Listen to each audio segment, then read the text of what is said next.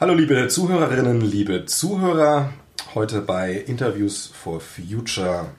Ähm, jedes Mal aufs Neue lockere, entspannte Interviews, allerdings mit Leuten vom Fach oder Politikern oder sonst wie interessanten Personen zu gewissen Klimathemen. Mein Name ist Dominik und ich habe heute als Gast die Carla Groß. Hallo. Hallo. Ja, ähm, sag doch mal, ich habe ja gerade gesagt, es sind immer Leute mit einem gewissen fachlichen Hintergrund zu Klimathemen. Äh, was ist denn da dein Hintergrund? Also wir sind zusammengekommen, weil ich äh, mich als Expertin für Energie geoutet habe. Ich arbeite ja bei den Scientists for Future auch mit. Und äh, ich habe also einen längeren beruflichen Lebenslauf schon auf dem Gebiet. Das hat begonnen äh, in der Sächsischen Energieagentur, äh, fortgesetzt in einem Klimaschutzprojekt für die Stadt Leipzig. Dann habe ich in der Verbraucherzentrale das Referat Energie, Bauen, Wohnen geleitet und aktuell äh, bin ich als Senior-Expertin bei der Deutschen Energieagentur tätig. Okay, also hast du immer viel mit Energie, auch Hausbau, Energietransport auch? Also meist im Zusammenhang mit Gebäuden, das mit ist Gebäuden, richtig, ja. Okay. Und da natürlich, also wie es jetzt für mich anhört, auch einen großen Überblick, weil es einfach verschiedene Institutionen, verschiedene ähm, Ansätze auch haben, durchaus.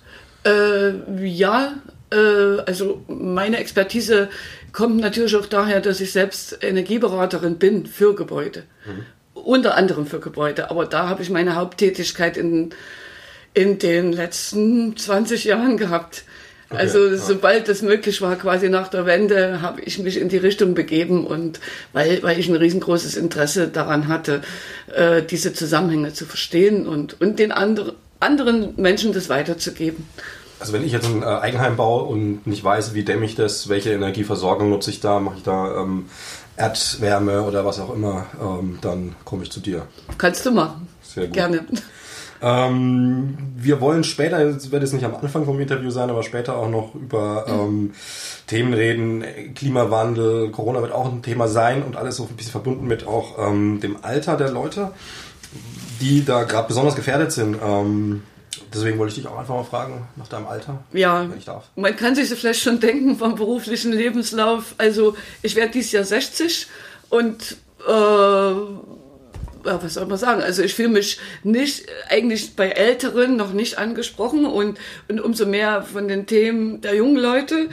Äh, aber ich, ich fühle mich inzwischen so dazwischen als, als auch ähm, Übersetzer.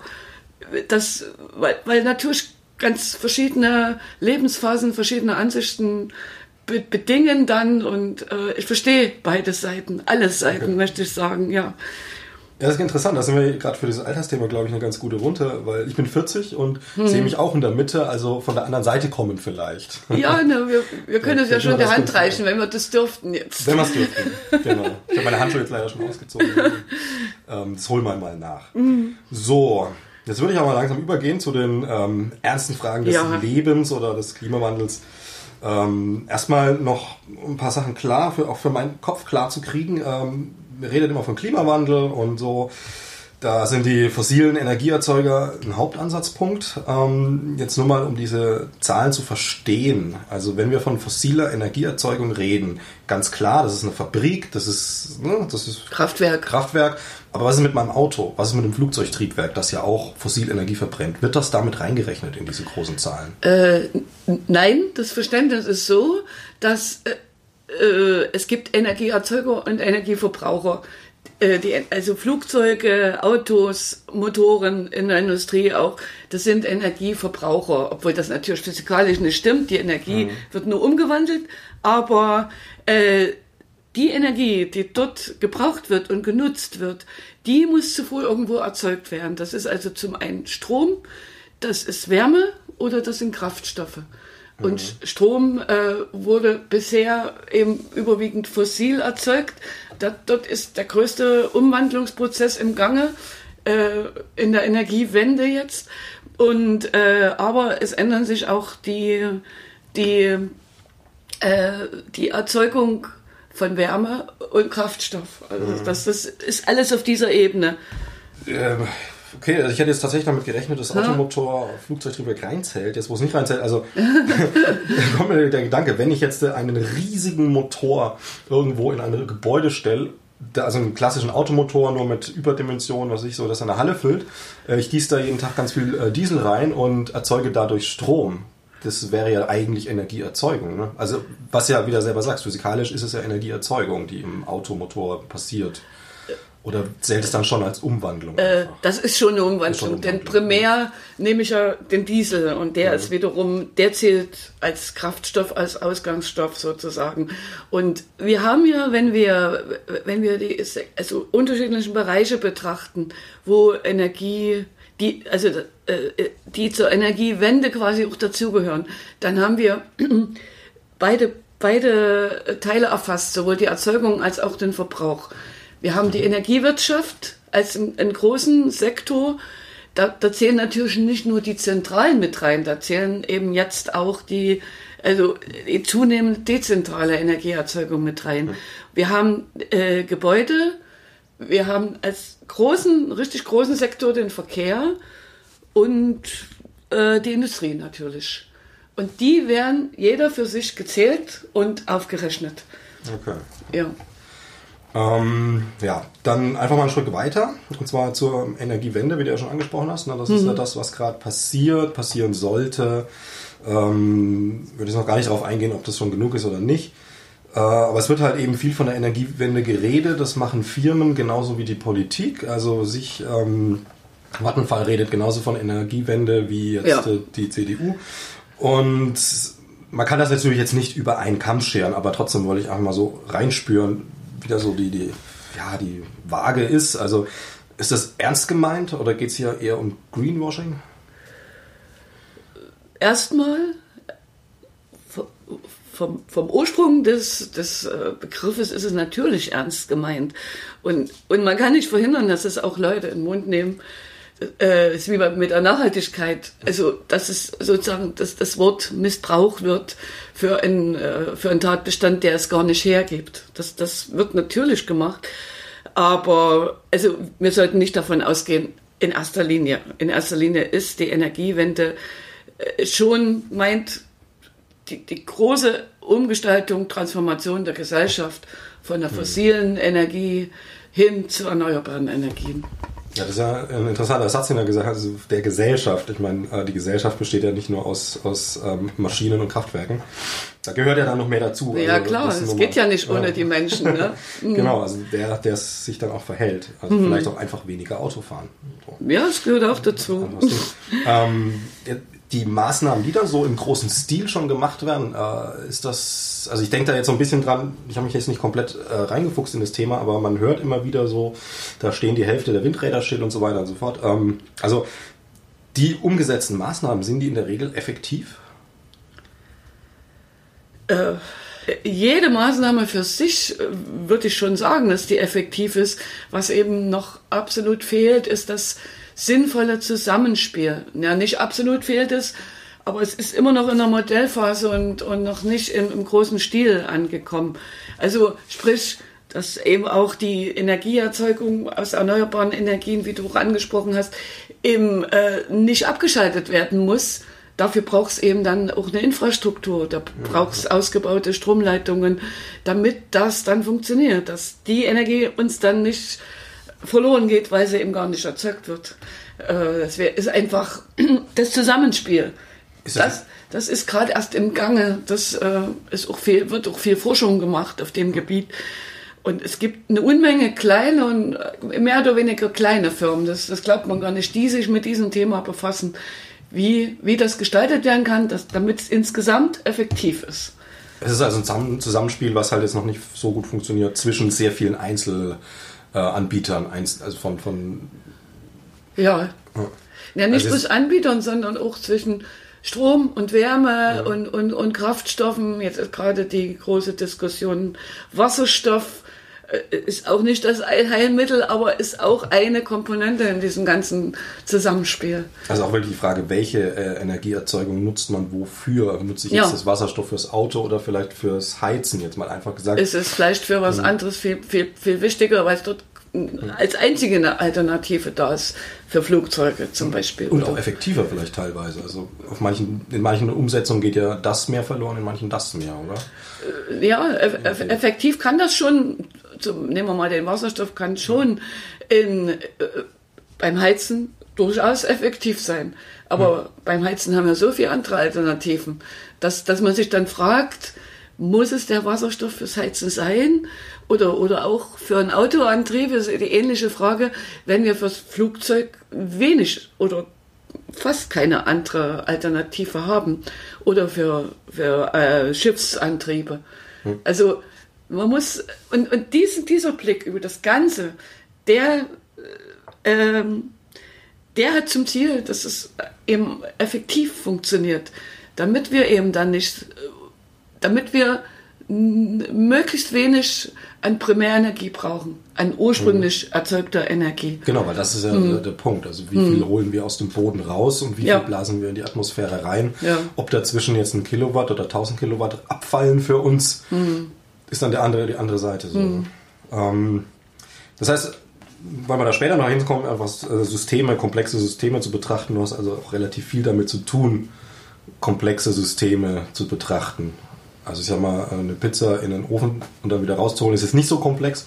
Ja, kann es bestimmt auch sein. Kann, kann auch, also wenn man den selber belegt und einen Teig macht. Ne? ähm, und mal fünf Kinder mit einer Pizza versorgen, weil die dann ja, alle andere Vorstellungen haben. Das sind dann echt, echte Herausforderungen. Ja. Genau.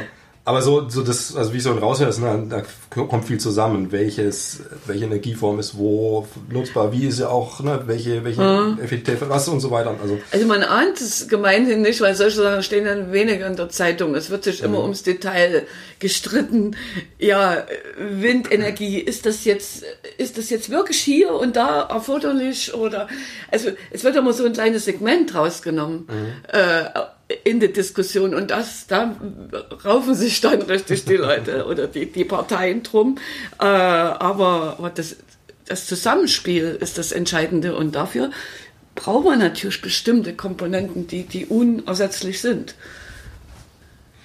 Ja, also immer mehr Menschen wollen ja ihr Eigenheim auch möglichst energieeffizient gestalten. Meine Schwester zum Beispiel hat ihr Eigenheim gebaut, die war es auch wichtig. Ähm, bei ihr war es jetzt zum Beispiel so, dass sie, ja, so der Umweltgedanke ist irgendwie so ein bisschen... Ähm, mhm. Auf der anderen Seite ist natürlich auch das Geld, man spart einfach Geld letztlich. So. Nein, das muss man immer schauen. Das muss man schauen, genau. Ja. Das war halt bei ihr auch das Ding, das fand ich relativ mhm. verwunderlich. Ich, so, so, dass man ja sagen kann, okay, Solar aufs Dach, ähm, Geld gespart. So mhm. einfach ist es dann halt nicht. Ne? So schnell kommt es nicht zurück, sag ich mal, mhm. die Ersparnis.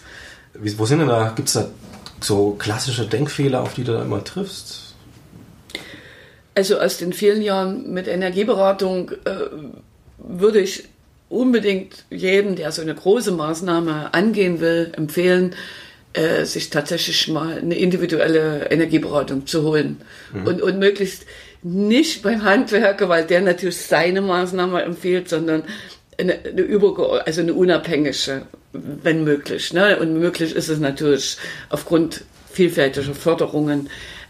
Einfach mal schauen. Also man, man bekommt für, für wenig Geld zum Beispiel bei der Verbraucherzentrale eine, eine kompetente Beratung, eine Einstiegsberatung. Die würde ich jedem empfehlen. Und okay. dann kann man sich die Experten suchen übers Internet, die einen dann direkt bei der Umsetzung oder für die konkrete Auswahl der Maßnahmen unterstützen. Jedes Haus ist so individuell und jede Situation der, der Bewohner oder, oder Eigentümer ist auch wieder individuell. Also bis hin zur finanziellen Situation.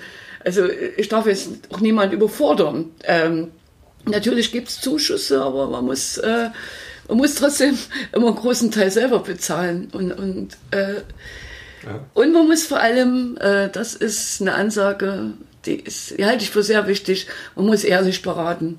Also beraten lassen. So, sich jemand suchen, der ehrlich berät, der also erstmal auch guckt, wie viel verbrauchst du denn eigentlich? Wie viel mhm. kannst du jetzt überhaupt sparen?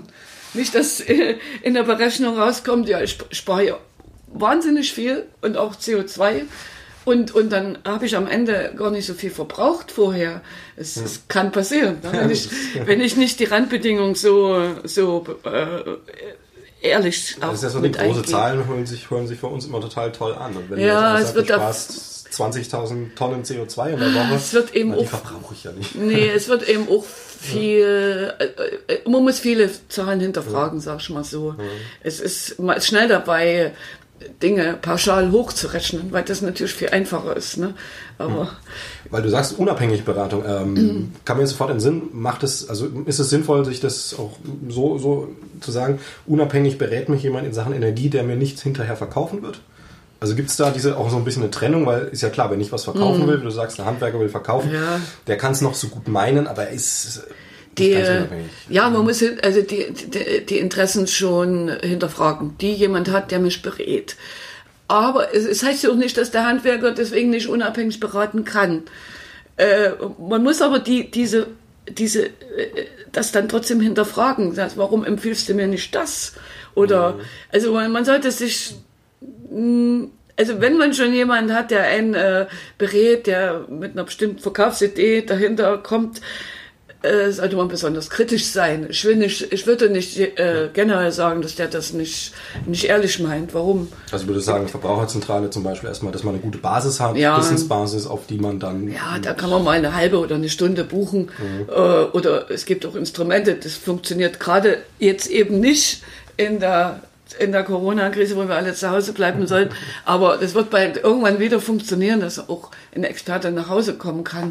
Und das ist natürlich Gold wert, wenn man mal mit jemand durch sein Haus gehen kann, der, der, der völlig äh, nur das Interesse hat, demjenigen gute Hinweise zu geben, ne? Und kein anderes Interesse. Genau, weil das ja das Ding ist. Das ist eine gute Sache. Ja. Also wenn ich noch was hinterher verkaufe, kann ich neutral sein, aber die ja. Gefahr ist auch da. Dass ja. ich sag, hm. Also es gibt ähm. natürlich, äh, im Internet findet man unter Energieeffizienzexperten. Das Aha. ist die, die Internetadresse. Dort findet man äh, tausende Ingenieure, also die diese diese Unabhängigkeitserklärung auch unterschrieben haben. Okay. Also man kann ja auch einen Test machen. Steht er da drin, dann, dann kann ich vielleicht mehr, dann habe ich mehr Vertrauen auf alle Fälle. Ne? Das sind also energieeffizienzexperten punkt de wahrscheinlich ja, in einem ja. Wort. Mit Bindestrich, mit Bindestrich, aber natürlich, Google ist so schlau. Genau. Übersetzt das dann. Ja. Hm. Ähm. Wie ist denn das bei den Leuten, die du so beraten hast, ähm, oder mit denen du auch einfach mal über das Thema sprichst, zu tun hast und so weiter? Ähm, jetzt gerade, also mir geht es auch gerade erst nochmal dieser Punkt eher so Eigenheim oder Privatleute. Ähm, ist da die Motivation, also wo ist da die Motivation? Weil auf der einen Seite ist natürlich schön, wenn jemand kommt, sagt, hey, ich möchte hier schauen, dass mein Haus energieeffizient wird. Ähm, und auf der anderen Seite kann man natürlich auch den Gedanken von außen anstoßen. Aber wie stoße ich den an? Eher mit dem, dem Gefühl für Umwelt, für die Zukunft, vielleicht für die eigenen Kinder einfach auch was zu tun? Oder ist dann doch eher das Geld? Oder vielleicht eine Mischung? Ja, ich, ich würde schon sagen, es spielt, spielt immer beides eine Rolle. Bei dem einen mehr das, mehr das Geld und bei dem anderen mehr die Umwelt. Also es gibt schon auch Menschen, für die muss ich das nicht gleich rechnen, die sagen, ich will das einfach machen, weil es Zukunft ist. Ne? Hm. Äh, Und, und auf der anderen Seite muss man mal gucken, was man sich leisten kann. Also äh, im Moment ist aber so, dass äh, mit den neuen Förderprogrammen seit, seit Januar, die vom Wirtschaftsministerium in Gang gesetzt worden sind, äh, für, für Gebäudesanierung, auch für Neubau, die sind so gut, beziehungsweise für, für äh, Ersatz der Heizung, also für erneuerbare Energien. Im Zusammenhang mit Austausch der Ölheizung. Ne? Mhm. Die, diese Programme sind äh, so viel besser geworden, so lukrativ geworden, dass man es fast schon jedem empfehlen kann. Auch mit, äh, man muss halt gucken und rechnen, wie, wie kriege ich das hin. Aber auch mit kleinen Geldbeutel sollte da einiges machbar sein. Ist es, redest du jetzt nur von Neubau oder auch von, ich habe schon ein Haus? Nee, hau- hauptsächlich äh, Sanierung. Sanierung. Aber im Neubau okay. sind die Programme auch verbessert worden, deswegen habe ich das mit erwähnt. Okay, weil da tun sie automatisch. Wir, wir sprechen ja, ja auch von, von einer viel, viel größeren Zahl an, an Bestandshäusern als Neubau. Das ist mhm. immer so ein kleines Segment nur. Hast du da einen Prozentsatz, dass man oh so grob, groben, also eine Vorstellung kriegt? Also ich habe jetzt gar keine Vorstellung. Ich glaube, wenn es zehn Prozent wären, wäre es äh, schon viel. Okay. Neubau. Also ich habe die Zahlen nicht parat. Nee, aber es ist, naja, es ist eine, ja, eine grobe Richtung. Ich glaube eher, es ist weniger. Hm. Genau, du hast ja gesagt, ähm, gibt halt auch Leute mit weniger Einkommen. Also jetzt also mal so als Gedanke, einfach fiktive Person, äh, hat vielleicht ein paar Schulden noch, hat, hat irgendwie einen kleinen Job, nicht viel Geld, noch irgendwie zwei Kinder meinetwegen und erbt ein ja, etwas rumpeliges Einfamilienhaus. Hm. Ähm, kann jetzt also, sage ich mal, aller, aller höchstens mit einem großen, großen Willen irgendwie tausend Euro investieren. So, hm. Das ist natürlich, wenn ich an eine hm. Ölheizung denke, da hat man dann vielleicht zwei Leitungen gekauft. Hm. Ähm, gibt es da Chancen, auch für so jemanden? Also äh, es gibt in, in, in jeder Größenordnung Chancen, mhm. definitiv. Äh, also in dem Fall würde ich tatsächlich zu einer, zu einer Beratung raten, weil die kostet erstmal, wenn sie gefördert ist, nicht viel Geld. Also oder, oder zum Teil auch äh, ist sie kostenlos, wenn man erstmal zur Verbraucherzentrale geht. Aber äh, was, was immer eine Rolle spielt, ist auch das Nutzerverhalten. Ne? Mhm. Und, und da... Überall, wo ich war bis jetzt. Also es sind über sechshundert Gebäude, die ich in meinem Energieberaterleben beurteilt habe. Gebäude oder auch nur Wohnungen. Äh, ich habe immer irgendwas gefunden, wo ich dachte, Mensch, das musst du denen aber jetzt mal unbedingt sagen, dass sie hier, dass sie hier was verbessern können. Und da geht es nicht, nicht immer um tausend Euro oft. Ne? Ich meine, wenn wir angucken, dass Mieter, Mieter können auch nicht so viel machen, ne? Die können ihren Vermieter vielleicht bitten, Mensch, hm, aber sollten sie auch wieder, man weiß ja nie, wie, wie wird was umgelegt, sollten sie schon dem Eigentümer überlassen. Aber äh, was anstoßen Richtung erneuerbar kann man natürlich immer. Aber Mieter, auch Mieter können was tun, ne? Klar. Ähm, da kommt eine ganz spontane Idee. Die meisten Leute wohnen nun mal zur Miete, das ist die ja. große Masse. Und äh, ich würde jetzt einfach mal ganz ohne irgendwelche Zahlen zu haben behaupten, dass es auch vielen Mieter, Vermietern äh, gar nicht so, die, die lassen ihre Häuser einfach laufen, kümmern sich, ne? Hat man irgendwie so eine Verwaltung, ja, ja. Also eine große Masse, müssen nicht alle sein, muss nicht ja, die ja. Hälfte sein, aber mhm. doch eine Masse, die einfach relevant wird. Und ähm, sind sich vielleicht auch deswegen gar nicht bewusst, dass, dass so eine Energieeffizienzmaßnahme vielleicht letztlich auch ihnen finanziell zugutekommt. Also würdest du, sag ich mal, ähm, Mietern, die, die meinetwegen vielleicht auch eine Hausgemeinschaft sind, mhm. die einen Instinkt für solche grünen Sachen haben, auch sagen, okay, wir können vielleicht ein bisschen was mitschultern, ähm, empfehlen, wirklich mal so einen, sag ich mal, Schluffi-Vermieter, dem alles egal ist, da mal anzustoßen, sagen, einfach sagen, so, hey, hier kannst du Geld sparen. Mhm. So, dass de- also den anzustoßen. Mhm. Naja, der Vermieter spart eben nicht wirklich. Ne? Spart nicht wirklich. Auf Dauer äh, dann auch. Auf Dauer äh, also sein, sein Haus bekommt einen besseren Wert, weil es zukunftsgerechter wird. Aber was heißt Sport? Er kriegt, er kann ja diese, also jetzt kommen wir ja schon ins Rechtliche rein, er kann mhm. bestimmte Sachen umlegen, mhm. also energetische ja. Maßnahmen rein, energetisch auf alle Fälle. Und, ähm, und bei den Mietern ist so, dass sie natürlich davon profitieren, aber nur ist diese Diskussion auch immer im Gange, wie viel darf der Vermieter umlegen. Ja. Und das ist, wie viel die Mieter dann sparen, hängt natürlich auch davon ab, wie wird dann die Miete erhöht. Naja. Und der Staat, dass der einfach sagt, ähm, ich weiß jetzt auch die steuerlichen Dinge nicht, aber jetzt mal, nehmen wir mal an, ein Vermieter muss neunzehn Prozent Mehrwertsteuer an den Staat abführen, dass man sagt, ab einer gewissen Energieeffizienz nur sieben Prozent. Also es naja, werden diese Zahlen nicht sein. Wenn es, wenn es eine, eine zusätzliche Stimulation gibt für einen Vermieter, dann wird er mehr drüber nachdenken, eben. Natürlich. Die gibt es aber gerade nicht. Oder ja. nicht wirklich.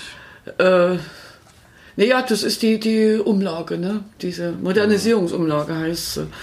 Ähm, bei dem einen rechnet es sich, bei dem anderen nicht. Und, und auch da muss man wieder sagen, Vorsicht. Deswegen gibt es ja in Berlin diese Mietpreisbremse. Also es wird auch durchaus mitunter äh, von so großen Konzernen, die da Wohn- Wohnkonzerne nennst du mal, mhm. ohne meinen Namen zu nennen, die, die da über ihren ganzen Bestand hinweg sanieren und hinterher können die Leute das, die Miete nicht mehr bezahlen. Ja, genau. Also es ist auch ein soziales Problem, was dort reinmischt. Mhm. Und im, im Mietbestand ist es schwierig, ähm, äh, Klimaschutz durchzusetzen, denn das wollen wir ja auch nicht, dass dann keiner mehr die Miete bezahlen kann. Na ja, klar. Es ist... Da fehlt noch eine schlüssige Lösung. Das ist der Punkt, wo der Staat halt auch regulieren muss. Ähm, führt uns hm. auch gleich zur nächsten Frage. Hm. Äh, also jetzt in diesem Komplex, hm. wie handelt denn da unser Staat in Sachen Unterstützung bei Klimaschutz, Energie? Also gibt es da einen roten Faden oder... Naja, es gibt schon einen roten Faden, der ist aber nicht so dick. Ne? Okay. Also der ist schon erkennbar, na klar. Also mit, mit Auflage dieser, also deutlichen Verbesserung dieser Förderprogramme zum Jahresbeginn, da wurde schon richtig äh, was in Bewegung gebracht. Ja, das würde ich jetzt nochmal deutlich, also dieses Jahr, zu zwanzig zwanzig, haben ja. sich da Förderprogramme sehr ja. verbessert. Ja. Das ist, ja. glaube ich, gut für Leute zu hören, die da... Die sollen sich mal damit beschäftigen, es ja. läuft ihnen ja nicht weg, mhm. wenn sie auch gerade jetzt keine Beratung kriegen, aber sie können sich ja schon mal im Internet informieren. Jetzt haben sie ja Zeit. Genau, ja. genau. Also da, da sind ein paar sehr interessante Sachen dabei. Gerade äh, auch wenn man, wenn man von der Ölheizung weg will, da mhm. gibt es richtig gute, guten Bonus dafür. Ne? Ja, also der rote Faden... Es sind halt viele, viele Interessen, die in der Politik zusammenkommen und die immer wieder abgewogen werden. Und ähm, es, es hängt natürlich von der, von der, sagen wir auch parteipolitischen Ausrichtung ab, wie, wie jetzt die Regierung agiert. Ne? Die ist zum Teil vorsichtig, zum, zum Teil bewegt sich schon was. Äh, es soll aber auch wieder natürlich ausgewogen sein, sozial ausgewogen. Und, und es ist aber nicht wirklich bis jetzt so ein richtiger Durchbruch, das muss man sagen. Es muss mehr passieren. Ja, also insgesamt. Habe ich als Laie, sag ich mal, einfach total das Gefühl, irgendwie ja. ist da so ein Wille da. Der Wille so, ist schon da. Sowohl für Klima als auch sozial, aber so ja. quasi so, wie wenn ich mir sagen würde, oh, ich würde gerne in Urlaub fahren, ich würde gerne auch das und das machen, aber ja. es gibt was viel Wichtigeres. Ja. Und das Wichtigere ist die Wirtschaft. Mhm. So, und das blockiert mhm. halt viel. Also den Eindruck macht mir das auf jeden Fall. Wobei auch Immer in der wieder. Wirtschaft gibt es Programme, mhm. richtig gute. Die ja, kriegen sicher. wir ja natürlich so im ja. Alltag nicht ja. mit, ne? Und da wird auch viel angeschoben, ohne Frage. Wobei ich habe da einen ziemlich tiefen Einblick in die Autoindustrie ähm, und da ist es halt wirklich, also das vor allem Greenwashing, was da passiert. Also das ja. ist also auch in Dingen, die man gar nicht so betrachtet, wie jetzt ähm, die, die, die Materialien, die man in ein Auto reinbaut. Also jetzt gar nicht, gar nicht wieder Motor verbrennt, sondern auch solche Sachen. Das ist, da wird ganz viel so, oh, guckt mal da, wir haben jetzt was ganz Tolles. Ja. Also ähnlich wie Adidas mit den Schuhen aus, äh, Tonschuhe aus ähm, Mikroplastik aus dem Meer. Ja. So, klingt das schön. Immer, das immer ja beim, äh, beim angrenzenden Thema Energieeffizienz sollte man ja auch nicht, nicht völlig separat von Ressourceneffizienz denken. Mhm. Und, und dieses Zusammenspiel gibt es zum Beispiel beim Bau noch kaum. Da ist aber auch eine Entwicklung im Gange. Ich kriege das schon mit Richtung nachhaltig bauen. Also mit, mit Baustoffen bauen, die dann auch, äh, die nicht so viel Energie brauchen in der Herstellung und dann wieder recycelt werden können. Das ist eine Chance, wenn, wenn jemand jetzt äh, zum Beispiel neu bauen will, der, der kann da drüber, der kann jetzt ganz von Neuem sowas mal denken. Ne? Ja, das ist gut. Mhm. Und ich meine, im Endeffekt, wozu baut man ein Haus? Also im mhm. Endeffekt für die Ewigkeit. Und da wartet einiges auf uns, was ja. da noch kommt. Ja, das, das sind viele Sachen im Gange. Also ich sag mal, ähm, ähm, auch politisch wird sich sicher, es merkt man ja schon auch in den letzten Wahlen, will keine Partei beim Namen nennen, aber es ändert sich das Kräfteverhältnis ein bisschen in die Richtung, mhm. dass dort auch die Hoffnung besteht, dass was passieren wird, mehr passieren wird. Mhm. Also sowohl bei Energieeffizienz, Ressourceneffizienz, die damit un, unbedingt verbunden ist, als auch bei mehr Erneuerbaren. Ja, da können wir ja gespannt sein, was Corona da jetzt durcheinander wirbelt. Mhm. Äh, weil, ja, wenn wir gleich noch zu kommen, äh, ja. sagen, äh, Was, was mir jetzt sogar noch zu diesem Thema einfällt, ich habe auch letztens einen Bericht gesehen über Zement- oder Betonherstellung, äh, ja. ja. dass das zehn Prozent oder fünfzehn Prozent der C O zwei Ausstoß in, in weltweit daherkommt. Also ich kann die Zahl so nicht grob, bestätigen, ne, wenn, wenn du es gehört hast. So. Ja. Also es ist, ist ein richtig hoher Prozentsatz, definitiv. Und es wird ja geforscht an Ersatzbaustoffen, beziehungsweise mhm. gibt es natürlich Natur. Holz gibt es ja natürlich, muss nicht erforscht werden, ja. aber äh, beziehungsweise, habe ich jetzt auch schon wieder gelesen, ist, ist, dass man noch ein Stück weitergekommen ist in, im Recycling von Beton. Okay. Also das Problem ist schon bewusst, aber natürlich, da müssen natürlich die, die Länder vorangehen in, in, in, in der westlichen Welt, die die Mittel dafür haben, für die mhm. Forschung. Und das meiste gebaut wird wahrscheinlich woanders in der Welt. Naja, da, äh, da beißt sich der Mensch natürlich in seine eigenen Reflexe, würde ich sagen. Also wir haben halt diesen manischen Drang, der steckt im Menschen drin, was aufzubauen. Ob ich jetzt eine glückliche Familie aufbaue oder ein Stadion aus viel Beton, sei dahingestellt. Aber das Ja, hier in Leipzig zum Beispiel, ähm, ich glaube siebenhundertfünfzigtausend Einwohner waren das mal. Also prognostiziert. Nee, waren. Also waren. Ach, waren, waren also, jetzt war, sogar mal. Als es mal am vollsten war. Und ja. Jetzt sind es um die fünfhundertfünfzig hm. oder geht auf die sechshundert zu, also hm. auf jeden Fall hundertfünfzigtausend weniger locker. Hm. Und wir haben überhaupt keinen Platz. Hm. Ähm, das führt übrigens noch zum anderen Gedanken. Ähm, es gibt auch Zahlen, die ich jetzt auch, es fällt mir jetzt nur spontan ein, ich habe sie nicht mehr im Kopf, aber der Platz, also die Quadratmeter pro Person, hm. sind in den letzten fünfzig Jahren, haben sich, glaube ich, fast verdoppelt. Es kann sein. Also das halte ich für, für möglich. Also in den letzten Jahren, also, oder also, solange ich drauf gucke, auf die durchschnittlichen Quadratmeterzahlen Wohnfläche pro Person steigen die. Hm. Es ist, es ist eben auch zu hinterfragen. Ne? Und das ist, wenn jemand ein, ein Haus baut zum Beispiel, der baut auf Vorrat. Also ja, ohne, ohne zu überlegen, ob er das dann wirklich mal äh, nutzen wird, ob das vielleicht dann umnutzbar ist wenigstens. Ne? Also ja, wenn ich schon Geld in der Hand nehme, dann muss es richtig groß sein. Ne? Mhm. Na klar. Und das kann man natürlich niemanden ausreden, wenn er selber das Geld investiert. Aber es ist eben auch im, im Mietwohnungsbau, wird es, natürlich schlägt sich sowas dann auch nieder. Ne? Klar, also selbst ich kenne das von früher, dass wir viel kleinere Wohnungen mhm. hatten, als es heute üblich ist. Ne? Und woanders in der Welt, also wir brauchen da gar nicht so weit gehen, Osteuropa, da wohnen viel mehr Leute in der Wohnung, häufig. Ja, genau. Ja, also der, da ist der Lebensstandard noch nicht angekommen. Ja, das, das sind alles Sachen, wo ich sage, das gehört, das ist jetzt nicht primär Energieeffizienz, was wir da sehen, aber das ist Nutzerverhalten, wo wir überlegen können, kann man da vielleicht auch was tun. Da wäre zum Beispiel eine, eine tolle Idee, Äh, eben dass Menschen, wir kommen ja wahrscheinlich noch zum Thema ältere und jüngere Menschen, ja. ältere Menschen, die eine große Wohnung haben, die sie gar nicht mehr brauchen, ja, auf dem jetzigen Mietmarkt werden die ihre Wohnung nicht kündigen, weil sie für die neue ja möglicherweise sogar mehr bezahlen. Aber wenn es dort eine gesetzliche Regelung gäbe, die, die, so, die sozusagen die Älteren, die was hergeben wollen, nicht schlechter stellt, also das sind Tausch ermöglicht sozusagen, ne? Die stimmt, ja. In der Win-Win-Situation. Und ich glaube sogar im, im Zusammenhang mit Berlin habe ich davon so gelesen sogar schon. Ja, nur als als Hinweis, es gibt in so vielen Bereichen Ansätze, die man die man einfach mal überdenken kann, die jetzt gar nicht so mit der ersten Schiene Sparen was zu tun haben, sondern die aber unheimlich hilfreich sein können. Das schlägt so ein bisschen die Brücke zu dem jetzigen Corona, wir müssen alle zu Hause bleiben und noch müssen wir es nicht, aber gut, wenn man die Sendung, wenn ihr Zuhörerinnen und Zuhörer die Sendung hört, müsst ihr das vielleicht schon. Wir haben heute noch Freitag, ähm, den, wie viel? zwanzigsten einundzwanzigsten zwanzigsten Ne? Genau. Der letzte war nämlich der dreizehnten Ja, ja, das war ja, wo es losgeht, richtig. ähm, genau, also das passiert ja jetzt, dass die Leute eh zu Hause bleiben vermehrt und auch alles enger wird, also natürlich. Ich sage mal, Mutter, Vater, zwei Kinder, ähm, wohnen auch unter einem Dach ohne Corona, aber sitzen natürlich jetzt nicht so lange drunter, weil man hat dann Schule, da sind die hm. Kinder weg, dann dies, dann haben sie eine Freizeitkurs oder irgendwas.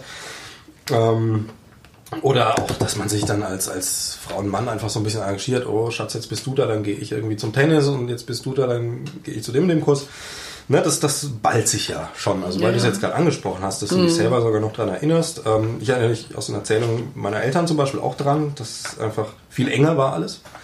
Ähm, siehst du da vielleicht ein bisschen eine Chance drin, dass man, weil klar, es ist schön, irgendwie ein fünfhundert Quadratmeter Haus für sich selbst zu haben, aber irgendwie ist es ja auch schön, Leute nah bei sich zu haben. Also man braucht es ja, jeder braucht es am Ende. Ne? Ja. Hm. Das sind Sippentiere und hm. ähm, siehst du da eine Chance, dass man das, dass das auch wieder ein bisschen schmackhaft wird durch die Situation für die Leute? Also wenn ich mir jetzt wirklich überlege, genau dieses Ding, so, so eine, eine ältere Frau, die jetzt zum Beispiel sagt, ah, das ist auch schwierig mit der Miete hat vielleicht schon, also mm. so ein Druck von der Seite noch, was ja kommen wird, die Leute mm. verlieren ihre Jobs. Ähm, hoffentlich nicht. Ja, hoffentlich nicht, aber ja. ich sehe da relativ mm. schwarz, also mm. für viele, gerade so Selbstständige. Ja, so, das ist schwierig. Es ist, es ist, mm. Und Äh, ja, die, die, ich sag mal, wie, wie schon gesagt, es, es muss ja nicht direkt diese, diese Sache sein, dass es wieder, dass wieder mehr Leute pro Quadratmeter wohnen, ne? Oder weniger, aber also neue Formen des Zusammenlebens, die, die sind ja schon in in bestimmten, also in Leipzig zum Beispiel gibt es das seit vielen Jahren, neue Wohnmodelle. Also seit vielen Jahrzehnten kann man ja schon sagen, ne, die sich Haushalten da etabliert haben. Zum Beispiel. Ja, Haushalten oder, ach, jetzt fällt mir natürlich das nicht ein, aber wo, wo junge Leute, müssen nicht mal junge sein, die gemeinsam ein Haus sanieren. Das war, das war eine lange Zeit sehr interessant, wo es eben noch viele Häuser gab, die unsaniert waren. Und äh, da gibt es viele, viele in Leipzig, die, die da auf diese Weise Äh, zusammenwohnen, wo sie vielleicht auch den einen oder anderen gemeinsamen Raum eingeplant haben oder zumindest den, den Hof gemeinsam gestaltet haben und auf diese Weise ein neues Modell schaffen. Hm. Also ehrlich gesagt, ich möchte auch nicht im Alter irgendwo alleine wohnen. Also, ja, die Horrorvorstellung äh, ist immer noch das Altenheim, ne? Das, ja, das, nee, das will man nicht. Bloß also, nicht. Ich muss unbedingt junge Leute um mich haben. Ja, und vielleicht auch was halbwegs Okayes zu essen. das, ja, oh, wow. ja. ja jetzt also mal. Es gibt schon eine Chance.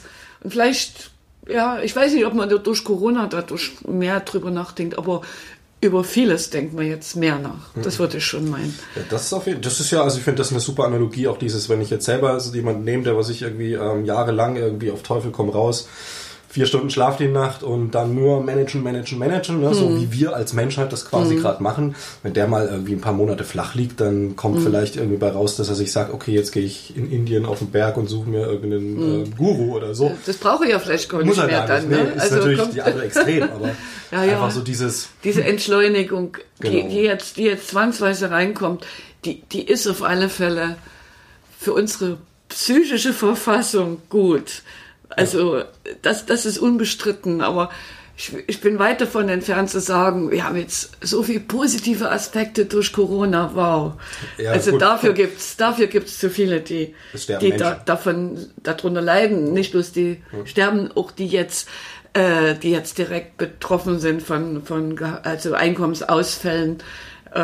Also, oder die, die in sozialen Berufen, also Klinikpersonal, also kann man jetzt, wenn, wenn die sowas hören, oh, das ist ja toll, ne? um Gottes Willen. Das naja, wäre total zynisch, das zu sagen. Ne? Ja, aber deswegen würde ich sagen, lass uns, mhm. weil wir kommen noch zu ein paar so Punkten, also lass uns mhm. einfach wissenschaftlich bleiben. Das mhm. heißt, man ist nicht traurig um die Toten, man freut sich nicht um die, oder man ist nicht traurig über den Schaden, man freut sich nicht über den Nutzen, sondern man schaut es sich einfach sachlich an, was das passiert man, da. Ja, Und ja. das können wir ja quasi mhm. so ein bisschen weiterhalten. Ich denke, es ist unstrittig, dass äh, man sich über schöne Dinge freut und über, über schlechte Dinge nicht. Und ob die zusammenhängen oder nicht, sei mal dahingestellt. Ja, also, ja. ich meine, wir freuen uns auch darüber, dass wir hier äh, immer heizen können, immer einen vollen Supermarkt haben und sitzen wir dann jeden Tag traurig da, äh, weil andere das vielleicht, ausbaden Vielleicht müssen. Kriegen wir jetzt erstmal mit, wie viele Dinge es in unserem Alltag gibt, ja. die uns ja erfreuen. Und, und jetzt, ja. wo der Frühling losgeht, ich meine, ich hoffe ja, dass man noch weiter auch rausgehen kann. Also ich war heute im Wald. Ja. Es ist so toll. Das, das gibt einem so viel Kraft. Also die Natur, die jetzt wieder. Ja, ich werde jetzt auch die Quarantäne in den Garten verlegen. Das ist klar. Ja, wer, wer, und da haben wir wieder, ne? Ja. Wer hat einen eigenen Garten? Ne? Naja, zu, hm, zu das ist alles nicht zu so wenig. Einfach. Deswegen, hm. das, das wäre das Problem mit Quarantäne. Also wie nennt Hausarrest oder wie, wie nennt man das? Quarantäne schon. Ja, Quarantäne. Ausgangssperre. Ausgangssperre. Ja, ja, anders, ja das wäre das Problem, weil die Natur natürlich auch total wichtig ist für jeden, nicht bloß für die Kinder, auch für die Erwachsenen. Und, und die, die müssen wir, den, den Naturzugang, der sollte schon irgendwo noch gewährleistet sein. Ist ja. meine persönliche Meinung. Das, das ist ein Riesenfass, also allein schon, wenn du sagst, nicht nur für Kinder, sondern auch für Erwachsene, das ist ja allein schon mhm. so ein Fass, ich mach's gleich wieder zu, aber das irgendwie dieses, dieses ja, ja. Äh, dass wir immer glauben, ja, Kinder spielen schön, ein bisschen in der Natur rumalbern, aber ein Erwachsener braucht es nicht mehr. Natürlich braucht ja, es der Erwachsene. Ja, ja. Ähm, ein Beispiel vielleicht noch, um es auch den Hörerinnen und Hörern noch mal ein bisschen diesen Gedanken reinzupflanzen. Ähm, naja, was macht denn der, der sich nur rational verhält? Der geht am Wochenende saufen zum Beispiel.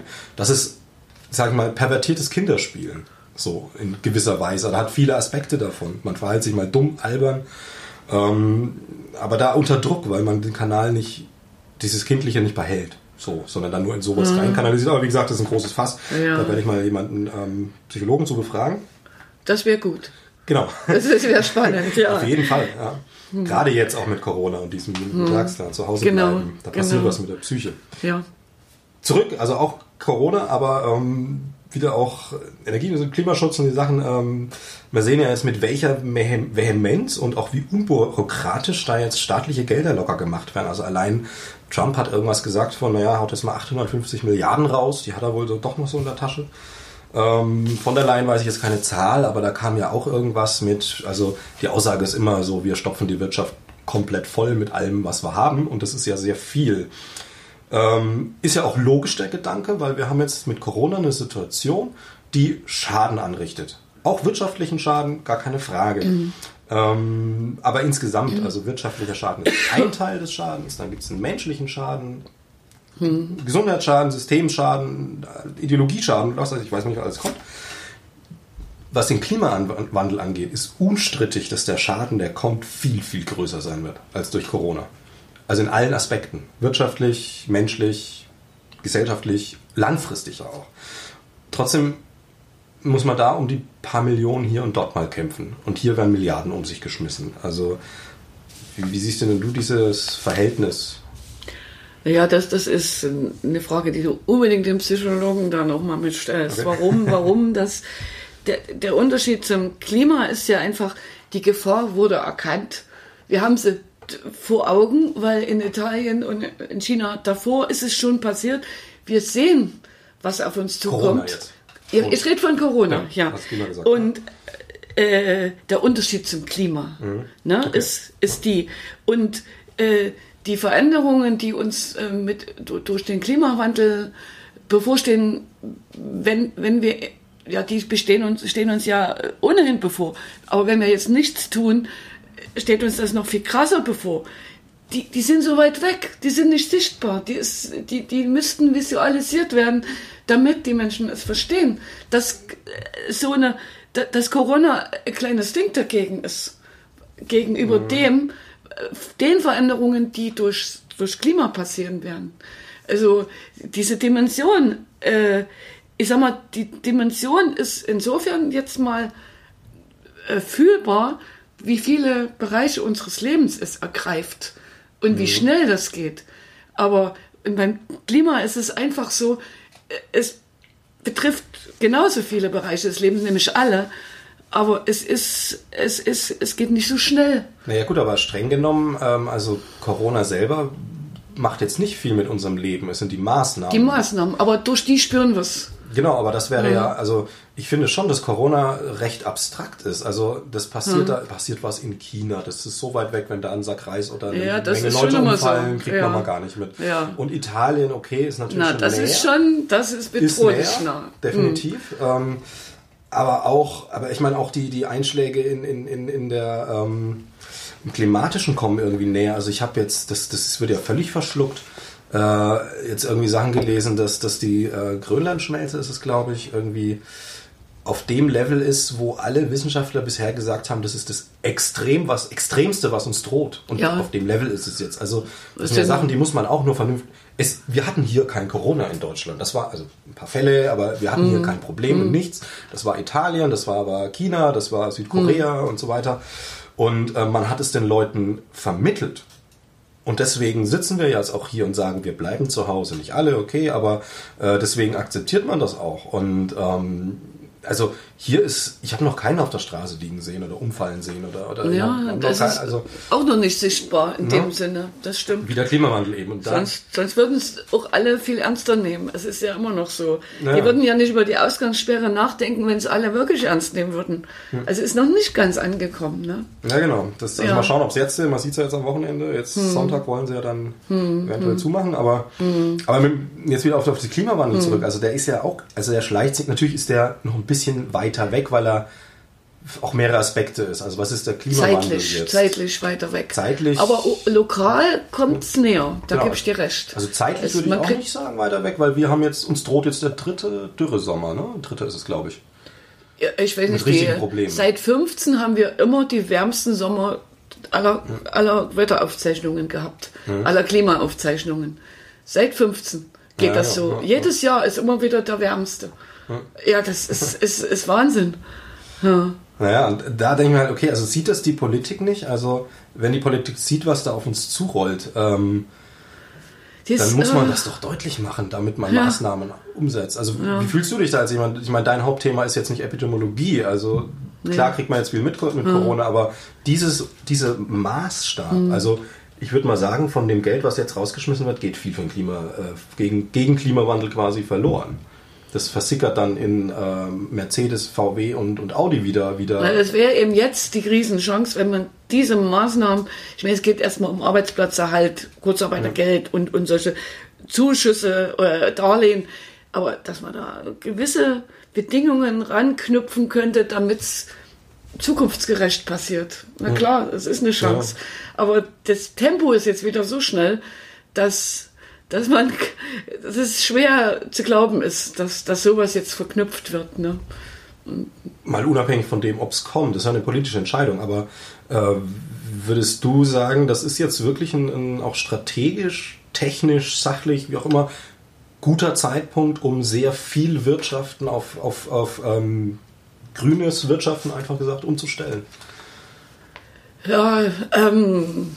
Es geht ja erstmal viel kaputt. Mhm. Man muss ja neu aufbauen. Also klar ist das auch wieder so die, die einfache, der einfache Kalenderspruch zu sagen, wenn man was kaputt mhm. macht, kann man was anderes aufbauen. Jo, wo sind die Details? Aber wenn man das so ein bisschen reinguckt in die Details... Also ich, ich würde mir wünschen, dass es dafür, dass sich dafür Experten zusammensetzen und sagen, wir untersuchen mal, wo, wo kann man jetzt... also in dieser vertrackten Situation, dass so viel in den Bach runtergeht, wo kann man jetzt äh, sozusagen lenken, die Geldflüsse, damit das, damit das dann auch ein Stück äh, zukunftsgerecht wird. Und nicht bloß, also andersrum, man sollte, das, das würde ich mir trauen zu sagen, man sollte bestimmte Investitionen jetzt einfach verbieten. Hm. So wie, wie der Staat ja jetzt auch schon zu, seit Jahresbeginn verbietet, eine neue Ölheizung zu bauen, hm. Äh, zumindest keine mehr zu fördern. Also es ist ja schon nahezu am Verbot. So, so ein Verbot kann man ja doch auch mal für die Wirtschaft aussprechen, was, was man jetzt nicht mehr unterstützen will. In dem Moment, wo man Geld gibt, kann man ja auch Bedingungen ranknüpfen, ne? Jetzt fällt mir natürlich bloß die blöde Ölheizung ein. Ja, ja, gut. Ich glaube, das Prinzip ist schon klar. Ähm Also man könnte jetzt, da könnte man jetzt viel rumspinnen. Das Stichwort Verbot ist natürlich ein ganz, ganz heikles. Ja. Also kann man das. Nee, auch? Dann ist, man muss ja, es ist immer die Abwägung, die Freiheit der Gesellschaft, die, Gesell, mhm. Gesell, die Interessen der Gesellschaft müssen, äh, wenn die überwiegen, dann ist es moralisch richtig, irgendwas auch zu verbieten. Genau, ich meine, es ist ja definitiv auch verboten, jemanden auf der Straße zu erschießen. Ist ja verboten. Ja, und was wir jetzt erleben, ist ja genau ein Verbot. Ja. Ich, ich, ich darf nicht mehr als zwanzig Leute jetzt auf einmal treffen. Das ist ein Verbot. Hm. Und das ist klar ausgesprochen. Und ja, da hat auch keiner ein, ein, also äh, fra- hinterfragt es, ob denn das moralisch in Ordnung ist. Nee, jeder ahnt, da, da habe ich keine guten Karten, wenn ich jetzt dagegen rebelliere. Weil, mhm. weil die Gesellschaft sich einig ist, ne? Das, hier müssen wir zusammenhalten, hier müssen wir was tun. Ja, und super interessant gerade zu beobachten. Also wie gesagt, wir haben heute den Freitag, den zwanzigsten Am Sonntag soll, soll entschieden werden, ob es Ausgangssperren hm. gibt. Hm. Und Merkel hatte die Rede dazu am Mittwoch vorgestern, glaube ich, gehalten. Hm. Ähm, ja. Wo sie schon angedroht hat, also quasi Mutti sagt den Kids, jetzt haltet mal die Füße still. Hm. Ähm, ich beobachte das gerade ganz interessant. Äh, Und ich kann mir vorstellen, dass das ganz bewusst politisches Lenken von, vom Willen der Bevölkerung ist. Dass jetzt äh, auch in den Medien immer wieder so, so Essis aufkommen, wir brauchen diese Ausgangssperre oder so dieses Italien-Ausgangssperre, Frankreich-Ausgangssperre, Spanien-Ausgangssperre, mhm. Deutschland, äh, saufer, äh, sich Flatrate saufen im Park. So, also da wird wirklich die Gesellschaft, also durch solche, also da ist, ein, ist eigentlich, wenn der Plan gewesen wäre, ab Montag eh Ausgangssperren zu machen, dann ist das ein super psychologisch also massenpsychologisch super guter Weg, ähm, wie man die Bereitschaft öffnet. Ja, das kann jetzt, ich jetzt, jetzt möchte fun- ich nicht beurteilen. Genau, jetzt funktioniert es gut. Ähm, ja, aber ja. gut, das ist jetzt wirklich die Frage, die vielleicht am Psychologen geht, warum ja. nicht in Sachen Klimapolitik, weil da kann man ja auch, also hier wird mit Angst und mit Vernunft und, und, und Reflexion gearbeitet. Das sind Dinge, die für den Klimawandel ja auch relevant sind. Ne? Also ein bisschen Angst sollte man ja auch haben. Naja, was, was ich mir gerade dazu überlegt habe, äh, dass jetzt viel Geld in die Wirtschaft, ne, hoffentlich nicht bloß mhm. in die große, sondern auch in die kleine fließt. Mhm. Also bis hin zur Kulturwirtschaft. Also ich meine, es sind alle Bereiche zu bedenken. Ähm, äh, es Das ist ja absolut richtig und, und total wichtig, äh, auch für unser äh, angemessenes Weiterleben zusammen nach Corona. Ähm, aber was hier, äh, was ich für ganz wichtig halte, dass äh, diese Bedrohung sozusagen, die, die, die jetzt durch Corona da ist und die aber in einem ganz anderen Horizont wahrnehmbar beim Klima da ist, äh, dass man, dass das schon finanziell äh, auch eingepreist wird, dass man, also die Verantwortung hat die Politik, dass sie nicht war, jetzt schon, die weiß jetzt schon, das kommt auf uns zu. Und bei Corona gibt sie das Geld sofort, weil der Druck schon da ist. Aber wir dürfen doch beim Klima nicht warten, bis dieser unmittelbare Druck da ist, bis wir dann Schäden reparieren müssen. Wir müssen jetzt schon, jetzt schon sozusagen das einpreisen in unser, in unser jetziges Wirtschaften. Und dafür gibt es ja diese, äh, diesen tollen, ist ja nicht mehr nur Vorschlag, sondern wird ja umgesetzt mit dem C O zwei Preis. Der in alle unsere Bereiche des Lebens auch eingreifen wird. In, also meistens indirekt, weil wir irgendwo Wärme, Strom oder Kraftstoffe verbrauchen. Aber, aber das wäre das geeignete Instrument, das Klima ebenso ernst zu nehmen wie jetzt Corona. Gut, also die Politiker von dieser Partei mit dem gelb-blauen Logo ähm, wollen schon wieder, dass das nicht kommt, weil man in der Rezession bloß keine Steuern draufschlägt. Äh, ich habe das Zitat verraten. Das wäre fatal. Es wäre Wenn fatal. Der kleine Anfang, der jetzt gemacht ist, ab Januar ähm, mit, mit dem C O zwei Preis, dass, dass der, also das ist ein vorsichtiger Anfang und das reicht bei weitem nicht, um, um die Dimension abzubilden, die tatsächlich auf uns zukommt. Hm. Also auf uns eben nicht mehr, ne, sondern auf die künftigen Generationen. Aber das muss man, dieses, das ist eine Forderung, die müssen, die, die heute auf die Straße gehen, müssen unbedingt aufmachen, dass das, dass das äh, jetzt schon berücksichtigt wird im Wirtschaftssystem. Ähm, da machen wir gleich einen etwas weiteren Sprung. Ähm, also Corona. Die Menschen, also vor allem jüngere Menschen, werden ja in der Corona-Situation zur eben genau dem gebeten, Solidarität mit den Älteren, geht nicht auf die Straße, schränkt euer Leben ein. Zum Teil sogar gezwungen, ne? Clubs werden zugemacht. Wenn ich jetzt eine Party im Park feiere, kommt die Polizei. Ja. Ähm, das ist ja auch richtig so. Auch beispiellos. Äh, kenne ich, ich habe das so noch nie erlebt. Bin nee, wir alle nicht, wir alle nicht, nee. Ja. Also gut, man kann euch sagen, D D R war ein Staat, wo auch so ein paar Sachen, aber ah, das ja, ist ein ganz anderes Thema. Nee, das, das ist auch kein Vergleich. Keine, nee. keine Situation. Ja. Ähm, aber was meinst du, wie die ältere, also wie würden die ältere Generation, also das sind ja auch die, die es nicht betrifft mit dem Klimawandel oder wenig betrifft, ähm, auf radikale Maßnahmen reagieren würden zum Klimaschutz? Also so wie es ja jetzt die Jüngeren ja, auch tun sollen. Dass das genau dieses... Diese gleiche Solidarität, die jetzt von den Jüngeren verlangt wird, die von den Älteren verlangt werden muss, von, von allen verlangt werden muss, aber eben auch von denen, die davon dann nicht mehr betroffen sind. Denn die Jüngeren, das ist eine totale Analogie, die Jüngeren sind ja wahrscheinlich, also wie es, wie es aussieht, von Corona nicht wirklich so betroffen wie die Älteren. Aber die Solidarität ist total wichtig von den Jüngeren. Hm. Also ohne eine Grenze zu setzen. So, und die Älteren, von denen kann man schon verlangen, also von, wie, wie man es von allen verlangen kann, dass die sehen, da kommt noch eine größere Bedrohung, die ist nach unserem Leben. Aber die müssen wir genauso ernst nehmen und uns ebenso solidarisch zeigen. Ja, das ist ja dieses, dieser Punkt, ne? Also ich als vierzigjähriger, ich bin relativ fit, bisschen sportlich, so, ich mache mir um mein Leben gerade wirklich keine Sorgen, was Corona angeht. Also klar, es gibt immer diese Ausnahmefälle, vielleicht bin ich dann, aber... Mh. Ich mache mir da keinen Kopf, ne? Aber viele Leute, viele junge Leute machen genau das. Ich mache mir da keinen Kopf, naja, betrifft mich nicht, ich gehe in den Park. Ich feiere jetzt. Ja. Genau, steckt ja. sich irgendwo an, kommt wieder zu Hause, zu Hause Kind, Kind wird mal zur Oma geschickt. Ich würde auch mal sagen, es, sind, es, sind, es ist ein Teil der jungen Leute, die so sind. Ja, also alle, ich kenne klar. viele, die sind sehr verantwortungsbewusst. Aber ich sage mal so, es sind unter hundert Leute, die sich so verhalten, ja. äh, so illoyal in der Sache, ja. es sind wahrscheinlich achtzig, neunzig junge Leute. Vielleicht auch nur siebzig, aber Vielleicht eine große Masse. Das mehr, mehr Junge als Ältere, genau. definitiv. Andersrum, wenn man jetzt einfach hm. mal mit der Wahl, also die Wahlergebnisse sich so anschaut, oder ne, ähm, bei jungen Leuten unter dreißig, unter vierzig, weiß nicht mehr genau, sind, glaube ich, die Grünen irgendwie ähm, Alleinherrscher quasi so, mit den Linken noch ein bisschen. Äh, die C D U ist immer noch ähm, absoluter ähm, Regierungspartei Partei bei den über sechzig, über siebzigjährigen. Wenn es denn so wenigstens die C D U ist. Ja, aber wir wollen jetzt nicht ins Parteipolitische nee, nee, gehen. Ja. Ich nenne jetzt auch nur ja. Parteien, die man als Parteien äh, und nicht als irgendwie faschistoide Organisation bezeichnen kann. Ja. Ähm, es ist auch keine Wertung, sondern eine Betrachtung von genau, außen. Genau, einfach mal eine Statistik. Genau. Und ja. da sieht man ja schon, schon deutlich, dass halt, also entweder hat die ältere Generation in der, im Durchschnitt wohlgemerkt, in der Statistik, wenig Interesse an Klimaschutz oder wenig Bezug dazu. Also da ist vielleicht, ich weiß nicht, also wie, was denkst du, also wie, wie könnte man das zusammen, du sagst ja selber, du fühlst dich da in der Mitte beider Generationen, hast selber Kinder, also auch jung, jugendlich. Drei Kinder. Drei Kinder. Ja. Also zwischen ähm, neunzehn und achtundzwanzig. Okay, das heißt also schon in der Altersgruppe, wo auch Party gemacht genau, wird. Genau, ne? Also quasi das ja, aber, neunzehn noch eher unvernünftig, achtundzwanzig schon vernünftiger. Nee, also bei dir vielleicht. Überzogen, kann ich nicht bestätigen, nee.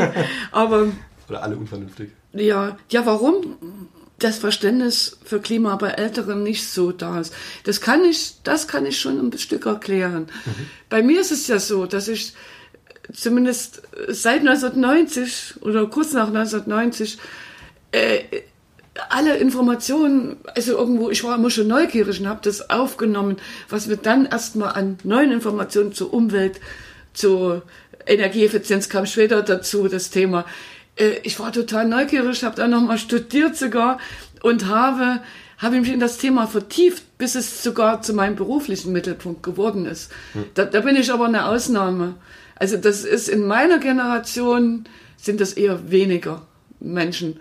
Und, und die meisten haben ihr normales Umfeld weiter gehabt und haben mit dem Thema definitiv nicht so viel Berührung gehabt, wie das heute junge Leute haben. Mhm. Das, äh, das, ich staune, selbst ich staune oft, äh, wie viele Studiengänge es jetzt gibt, äh, allein mit, mit Umwelt, mit, mit äh, Energie und Technik.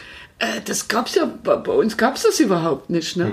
Also insofern äh, ist, muss man andere Wege finden, die älteren Menschen da ranzuführen. Und, und das wäre jetzt so eine Brücke, die man, die man schlagen könnte. Mensch, versteht mal, Corona zeigt euch, was jetzt hier eigentlich, äh, wenn ihr das übersetzt, auch beim Klima passieren wird. Hm. Versteht ihr das? Das könnt ihr doch verstehen. Genau, eine langsame Welle, die auf uns zurollt und hm. immer größer wird. Hm. Also da ist mir letztens, gab es noch ein schönes, schönes ein, eindrückliches Video von, von der Tsunami, da Fukushima und so weiter, mhm. wo man auch, die stehen auf dem Hausdach und es geht, glaube ich, eine halbe Stunde, dieses Video, wo diese Welle langsam immer größer wird. Oh, ich ahne schon. Es ist zehn Minuten lang, ist es ganz lustig anzuschauen und irgendwie, naja, nett so. Und irgendwann sitzt man da und kriegt selbst vom, vom, vom, vom Bildschirm so ein bisschen Angst. Also, ja. Es ist halt ein langsamer Prozess. Ja, das kann man vielleicht so, ja. Nur, dass man es noch gar nicht so zeitig sieht. Ja, ja. Und da, das müssen die Experten machen, die Klima-Energie-Experten. Ja. Die müssen das der Politik nahe bringen und die Politik muss dann den Horizont erklären. Was, was passiert denn hier eigentlich? Ja. Na. Also im Endeffekt sind wir da wieder an einem Punkt, das würde mich dann auch gleich zur letzten Frage führen. Es gibt sehr viele sachliche Dinge zu betrachten, es gibt sehr viel Expertise, die ganz, ganz wichtig ist. Und es gibt dieses große Volk, das das irgendwie mittragen muss und nicht die Revolution ausrufen. Also es ist ja mhm. natürlich ganz elementar die Zwischenbrücke zwischen, was muss getan werden und der Sache an sich, was passiert gerade, wie, wie läuft es im Klima, was machen die Eisschilde, lalala und so weiter und so fort. Mhm. Äh, was muss man umsetzen und wie kriegt man die Leute dazu? Also deswegen auch dieses Beispiel mit, dem, ähm, mit der Ausgangssperre jetzt gewesen. Ähm, Da ist ja das große Problem, also das, auch was die Politik ja oft nicht kann, mit den Menschen sprechen. Mhm. Ähm, Einfache letzte Frage, weil wir jetzt auch die Zeit tickert ein bisschen. Ähm, also wir hatten ja schon, dass das in den Köpfen der Menschen was verändern wird wahrscheinlich, diese Corona-Zeit. Also man kommt mal zu sich und so weiter.